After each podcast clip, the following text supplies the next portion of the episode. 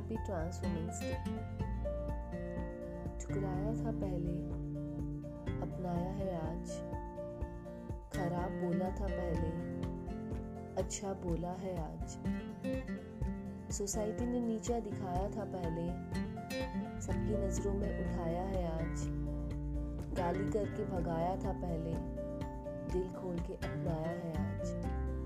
हम खुश नसीब समझते हैं अपने आप को। आपसे रूबरू होके बदुआ देने वालों को भी दुआ दे के माफ़ किया है आपने।